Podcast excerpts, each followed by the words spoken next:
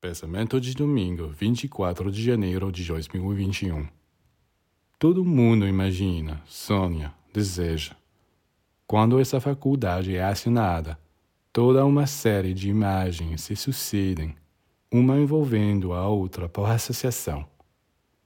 E como todo mundo imagina, todo mundo pensa que sabe o que é imaginação.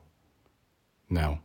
A verdadeira imaginação, tal como os iniciados aconselham e com a qual trabalham, é uma espécie de terra situada no limite dos mundos visível e invisível, onde podem ser refletidos objetos e entidades que geralmente escapam à consciência.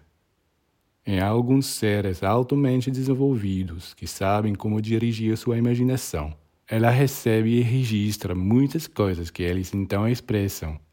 Muito mais tarde, percebemos que o que eles haviam imaginado não era uma invenção de sua parte, mas que haviam captado realidades ainda não manifestadas no plano físico.